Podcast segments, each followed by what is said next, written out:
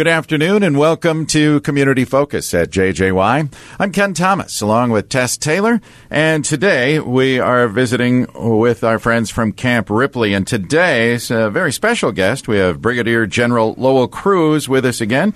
He is the Camp Ripley Senior Commander and Assistant Adjutant General with the Army for the Minnesota National Guard.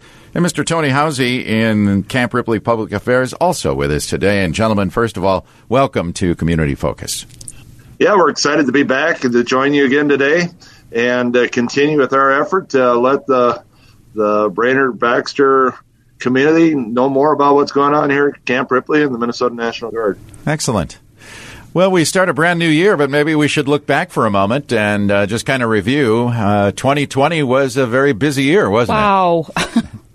Yes, yes. Uh, over over Christmas, um, I jokingly referred that I couldn't wait for 2021 to come and we could put 2020 in the can. But for the Minnesota National Guard and Camp Ripley, it's been an incredibly busy year, and you could say um, fulfilling as well, because um, we've gotten the chance to do a lot of the missions of you know when we start helping and protecting our neighbors, that's a pretty important role for us in the National Guard. And so we're we're sometimes maybe not excited to do some of them roles, but that's why we um, exist. And so it, has been a fulfilling year for us as well. Yeah. So. And a very busy year at Camp Ripley itself. Yeah, you know, you would think that with all the COVID restrictions, we would have not been as busy. But when we started to roll up our numbers for 2020, as you know, every every at the end of the the the calendar year, we always look back at the year and kind of do some metrics. And and for our military traffic at Camp Ripley, we actually increased that by about 100,000 man days this year, wow. up to about 425,000. Now, when you consider that 80,000 of that 100,000 was um, state active duty man days, you can see how busy we were supporting mm-hmm. the state of Minnesota. Uh, on an average, year, our mandate support to the state of Minnesota is about 800. Hmm. So um, that's uh, that's a large multiplier of soldiers doing daily work for the state of Minnesota. So uh, we ran about um, 425,000 soldiers through here uh, throughout the year. Uh, we did have a significant de- decrease in the number of civilians that came to Ripley to train, and that's you know diet tied directly to COVID and the cancellation a lot of their training. So we're about half of our normal training load for civilians, but we were still very successful and able to support the State Patrol Academy. They graduated officers earlier, early this year in March, which they probably appreciated having that extra manpower in May and June. And we also um, work through the DNR Academy this summer as well. So we continue to produce law enforcement officers for both those agencies here at Ripley throughout the summer. So yeah.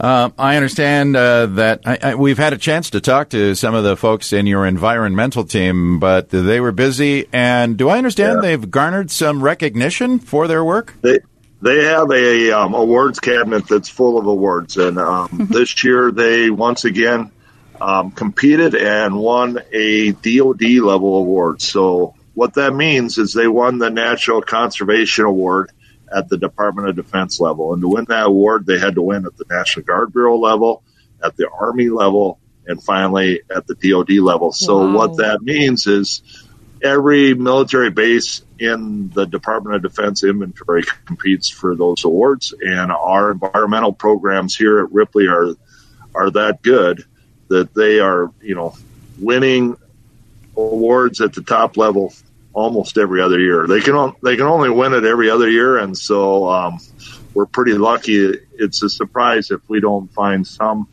accolade that they are not winning in any particular year. And this year, it was probably the big one again because it's the one we're most concerned about, which is conserving Camp Ripley for the future mm-hmm. and their programs inside of that. Um, were recognized as the best in the Department of Defense. That's amazing. And I'm sure you're very proud of that. yes, we are. We are the, you know, it's one of the things that we highlight every time we bring somebody here. Um, in a, in a couple of months, we're going to talk about bringing some, um, soldiers here from another country to train And that's one of the things you, you wouldn't think that in the pitch we'd be giving them, we'd be talking about our environmental programs, but that is something that we're proud enough that we include in the pitch to them as well. Is this the time of year where we say the Norwegians are coming? The Norwegians are coming? well, we'd like to say that. Yeah. Uh, we canceled the Norwegian exchange last year due to COVID, and mm-hmm. we met with Major General Mickelson, who's the head of their Norwegian Home Guard, in December.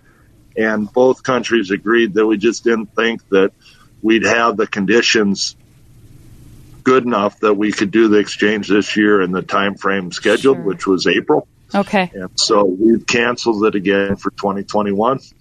Uh, we hope to send some staff back and forth this fall so that we can continue the relationship with Norway. So, you know, the challenge there, if we go two three cycles of canceling it, all of a sudden the money people forget that they need to set aside that money to support the activity. Yeah. And and we spend it someplace else, and then all of a sudden we got to fight to get it back. So that's our challenge on the near horizon. But okay, but 2020 was a was a good year for us on the training side as well. Um, you know, our Armor Brigade combat team was here in January and February and did some phenomenal work um, doing gunnery in the winter. And for the installation, we had to understand and learn how we what we needed to do on the ground to be able to support those those tanks and Bradleys moving, maneuvering in ice and snow and things like that. So it was a good exercise for us and reaffirming um, Camp Ripley's. Um, the advantage we bring to the Army is that we're one of the few sites that you can do cold weather training in, mm. where it really gets cold. and, um, in, and in January and February, we were firing tanks in below zero weather on sheets of ice and successfully doing that. So that was an accolade for them. They had to do that training in January and February because in the summer they moved to the National Training Center and spent three weeks out in Fort Irwin, California, um, where they it's where they got tested the best of the best again, and um, it was a phenomenal effort from that whole brigade moving forward. Camp Ripley's role in that in July was uh, the brigade had to come here first and get COVID tested, and they had to wait here for a couple days to get their results and those that were positive, we were able to strip out of the formation and protect them in an isolation support facility and essentially keep the rest of the formation, about 4,000 soldiers, healthy Phew. by um, by identifying and stripping out 58 kids that were asymptomatic to COVID and didn't even know it. Wow. And so um, we um, we protected them. We ran an isolation support facility here for about a month with various entries from COVID, and um, that that was uh, and they went through the National Training Center. We shipped out uh, 600 pieces of equipment on rail trains, about nine trains out there. Got it all back in August. Got it all put away and maintained. And that brigade is right in the middle right now of getting ready to mobilize a portion of it to go to Kuwait. And so um, wow. those are getting ready to do rail activities here again to send their equipment to their mob site at Fort Bliss and a portion of it getting ready to go overseas. So it's they continue to be busy, and what an operation! Ripley is the hub of that. So. Yeah. That's a crazy operation. yeah, the dealing with the COVID this year has actually been a challenge for everything you do there, hasn't it?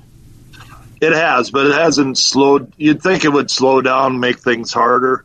Um, we've learned how to mitigate. I guess you know, you look at our billeting operation. We obviously had to institute some protections there to protect people that are coming in that expect a room that's not going to be infected, and uh, more importantly, the staff that are dealing with individuals day to day, um, keeping them in a health bubble and keeping them protected is uh, has been a challenge. Obviously, I've had employees across the base off and on um, test positive for COVID. Some of them went through some serious symptoms and some didn't.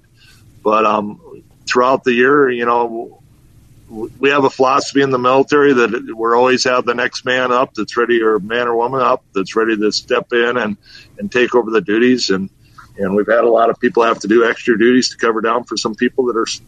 And then, you know, the other friction point throughout the year was, um, especially during the school year, was, you know, all our single parents and parents that have now the problem set of how do I homeschool my kid and work full time fixing a tank or something like that as well. So right. we've dealt with a lot of um, a lot of COVID leave where we're able to cover down, allow people to do that. we've also, you know, the state of the state of Minnesota was very good to us in the fact that it, or not good to us, but their guidance was if you could do your job from remotely from home to do that. So, mm-hmm. a lot of our white collar workers have spent a lot of time uh, working remotely from their home, and and we've proven that you can effectively still do that and get the work done. So, um, across the whole base, we've adapted, but it really hasn't changed the amount of work that we've produced to support the units that are coming here to train. So, yeah. um, you know, we um, we got a unit in Africa right now, the two of the one three five that spent a month here, right at the height of the May June um, COVID piece. You know, they they spent a couple weeks getting isolated and getting ready, and then they were here through their annual training for two weeks, which prepped them then to go to mob site, and they're doing great things in Africa as the response force for AFRICOM out of the country of Djibouti. So wow, interesting. And I understand you also had some construction projects at camp this year.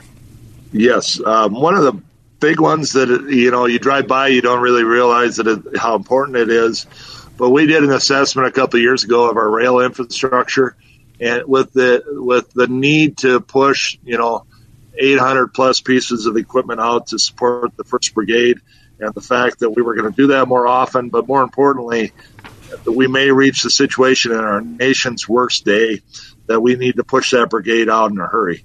And we were really constrained by our rail infrastructure. Um, we had one line coming from Little Falls up to Camp Ripley, and then I have two spurs inside of Camp Ripley to load off of.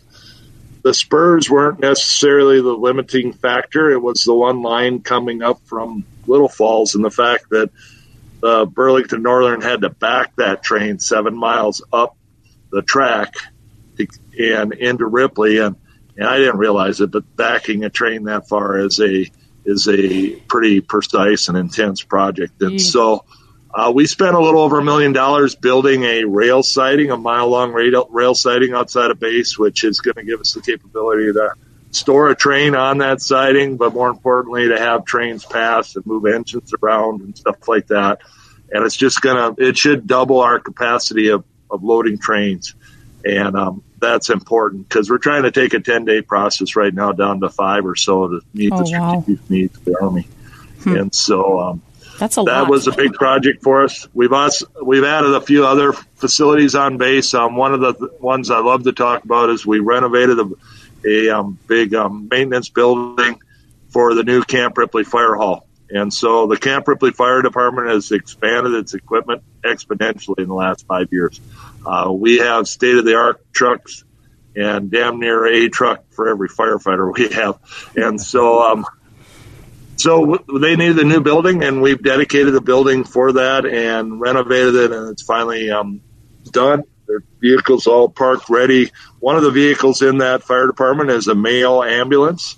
And so we, we share an ambulance with the Mayo Clinic system. Oh. My firefighters are actually EMTs for that ambulance.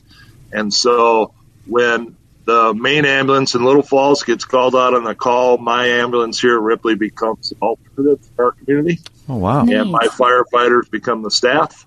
And if they got to pull that ambulance out and run on a run, they become Mayo Clinic employees at that point and go on a leave status for the the fire department. And um, it provides a great service to the whole community around uh, around Camp Ripley, Absolutely. Randall, Little Falls, Fort Ripley. That um, the other big piece this last year is we've signed a, a joint powers agreement with all the local fire departments as well. So my fire department actually inside of um, Shawn Larsen, Sheriff Shawn Larsen's footprint of fire response has a responsibility along the 371 corridor, and that's a big win for those community members there that were paying a lot of insurance money because they didn't have a fire department within a close enough range. So those are all huge improvements that we love to emphasize our support to the community in, and that's one way I can give back to the community for that Camp Ripley sits.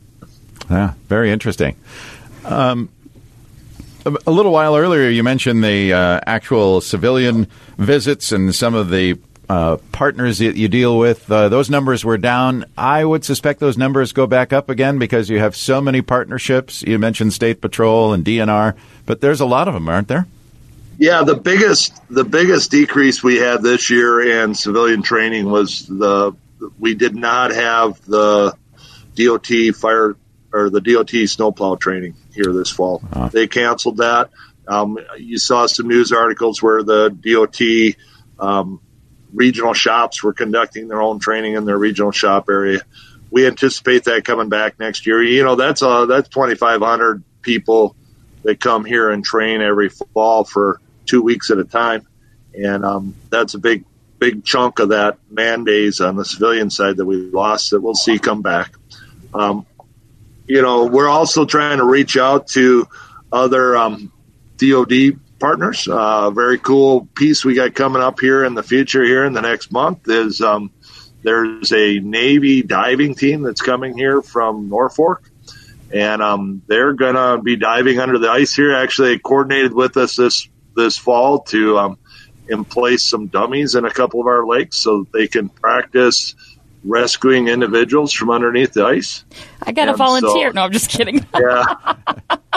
So that's a real cool um, piece, and they're they're here for about a month, which um, wow. you know they'll seamlessly move into the installation and occupy some of our building and do their thing and cut holes in the ice on various lakes and practice what they were working. And we won't hardly know they're here if we didn't make a big deal out of it. We wouldn't know they were here. Right. But um, that's an example of um, our ability to reach out to other services as well and become that joint base that you know where I wanted to get to. So wonderful. That, that's pretty cool experience. Uh, another great development that we're looking forward to in the future is out of the bonding bill, the Minnesota Military Museum it gets a new home in the future here. Oh, really? And that's going to be phenomenal. Um, they they got fourteen million dollars in the bonding bill to build a new museum, and they have land that was donated along 371, right next to the veteran cemetery there. Mm-hmm. And so it'll be right up and in, your face. The military museum will be right next to 371 in the future, Neat. and it'll be a phenomenal facility once it's done. And it'll it'll free up some space on Camp Ripley and allow us to manage uh, who comes here to visit a little bit better as well. So, all exciting developments that came out of 2020. So, I guess I shouldn't I shouldn't curse so much about 2020 because it um, it has some good points as well. You just got to you know hunt the good stuff. So. Yeah. Yeah. Yeah. Well, we're all looking forward to certainly better times in 2021 as the vaccine continues to be distributed. Uh, do you have information on that as far as the members of the military? Well, we've already started to vaccinate our a portion of our soldiers. Okay. So um, it started with our soldiers that are supporting our state right now on um, state active duty or a status we call 501-2F. And so that's a federal status. We were able to federalize or bring those kids we had on state active duty into a federal Title 32 status with that, or I guess the way to look at it, rather than the state paying their wages, now the feds are. But um, though we we got an initial push of 800 doses to support those, and we've we've um, distributed about 785 of them right now, so we're pretty close mm-hmm. to using up what we got on hand.